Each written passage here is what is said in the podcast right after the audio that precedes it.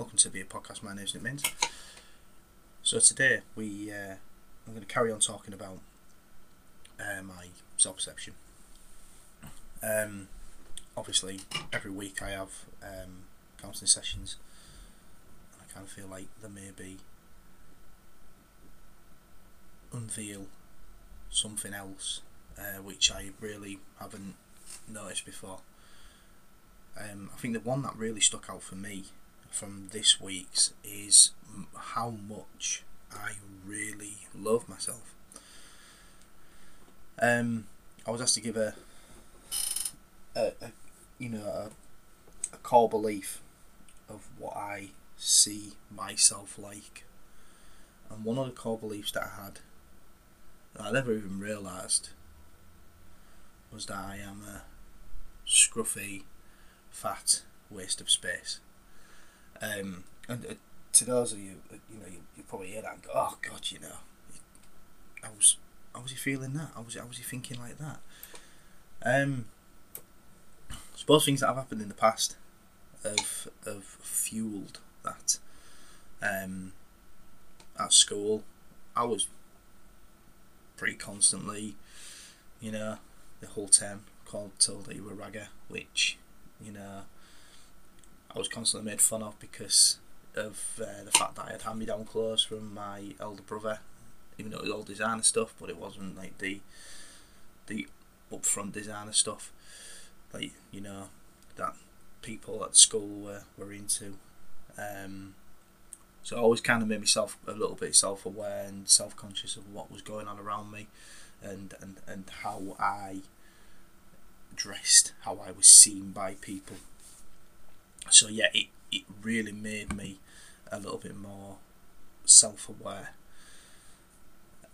Another thing that that happened, uh, you know, I mean this this when I when I had my youngest, sorry my my eldest, sorry not my youngest, so when I had my eldest, I, it, it was very funny that I went through this phase of I can't dress a certain way because now my dad I have to dress smart. Now my dad I have to dress like I am not in a way like the person that I used to be. Um, obviously, when I was younger, I used to wear cut off jeans, and especially like in my college days, very much just wore what I want, looked how I want. I was quite a free spirit. Um, but it really kind of started getting a bit of an issue around that period that I had my eldest that I was just so afraid and so aware of what people were maybe going to think of me. You know, are, are they gonna are they gonna think I'm a bad dad if I dress like this? I'm a you know, how the hell you can think because there's always that thing of you never judge a book by its cover, which is something I don't ever really do. Um, but I always had this perception that people will be judging me because of the way that I look. Um, I'll probably be that because I've had that done in the past, probably another um, thing that happened, especially this white, kind of makes me feel like scruffy, and I always have this perception that if you dress a certain way, you'll be treated a certain way. Um, I remember when I was I was on the dole, I uh, lost my job. The job had gone to uh, place had gone to administration, so I'd lost my job. I remember going to sign on dole, and uh, I go to the job centre for a meeting on the second floor with this guy, I can't remember his name. And I went, I decided to just go in my cut off, well, they were like three quarter army camo kind of baggy pants and my van trainers, uh, no fear hoodie and a, and a Benny hat. And I went in, and, and you know, I always followed the, the, the things at the set, like obviously looking for jobs regularly. At the time, I had a family, so I was regularly online, regularly looking in the paper. I even took proofing. Um, and I remember just walking away from that feeling, my God, he just looked at me like he looks at everybody else who walks in here. You know, very abrupt, very rude, you know, talked down to me like I was a five year old. And it was just really, really frustrating. And you know, I kind of walked away thinking, my God, do you know what I mean? That's probably because I've dressed like I have. So I knew realised that there was another appointment coming up in two weeks. So with that appointment, I decided to dress in a suit, tie, going with a folder, really look the part. And when I went in, I could not believe how his perception of me changed. He was, oh, hi, Mr. Minns, and you know, shaking my hand, sitting down, speaking to me in a completely different tone of voice. So his voice was more like calm. It was very more. He was a lot more engaging with me, and I just thought that's just because I've put a suit on and made it look like here I am. I'm in a suit. I'm ready to go. And I think that for me almost confirmed in my head that that's what I need to do. If I'm going to get anywhere or I'm going to get respect from people, I'm going to have to dress a certain way.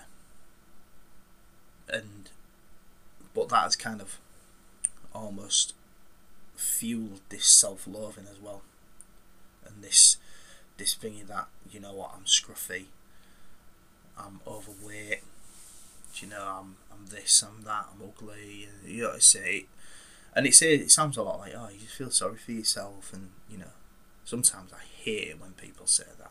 Stop feeling sorry for yourself. I sometimes think if people knew exactly what it felt like to feel like this, it isn't just feeling sorry for yourself, it's because you almost question your self worth. Um, I always believe that I'm not worth a lot. Um, I always believe that.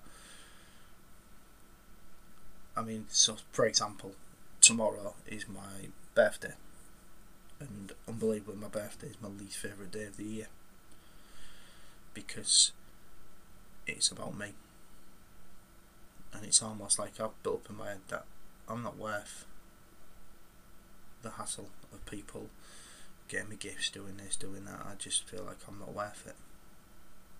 So I'd rather people. I think there was one year where my wife was doing a, a buffet and I actually volunteered to cook my own buffet. And my wife was like, "Why would why you know no it's your birthday, sit down." But it was just because I kind of felt like I'm really not worth it, so I'll do it. You know, you sit down. There's always been this this overwhelming need almost to do things for people.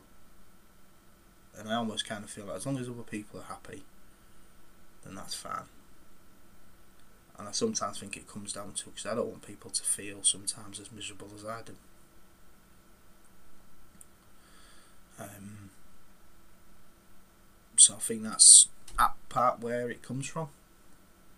Um, it, you know, sometimes when I listen back to these recordings, it kind of hurts me a little to think that that's how I feel myself, or that's how I how I think, that's how my mind's working at the moment.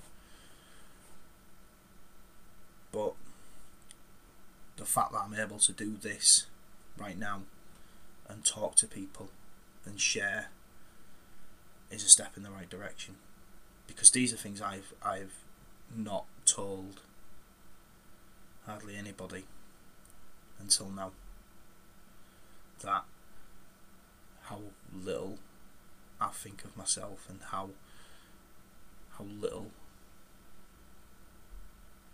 I believe that I am worth anything. It's such a strange thing, but I always feel like I'm not important. Everybody else is important, so I need to make sure I'm there for everybody else. I need to make sure I'm well. I need to make sure that I'm there at beck and call. I need to make sure that I'm available all the time. And this is why I always have problems with switching off. But these are things which have been a common. It's just been common for me to always feel like I need to be switched on all the time. And obviously, it comes from past experience, which we'll delve again. We'll go into another podcast. But it um, it certainly is sometimes challenging, but it is what it is. I know what I'm facing now. And this is the thing when, when I, I have these kind of breakthroughs almost. And sometimes it is very difficult because you feel like you have to look yourself in the mirror finally. And sometimes that's the hardest thing, is having to stand there and go, these are my issues, and this is what I'm going to do to deal with them. But I'll get there. I will. Got some, you know, I've got all the support around me to get there, and I'm determined to.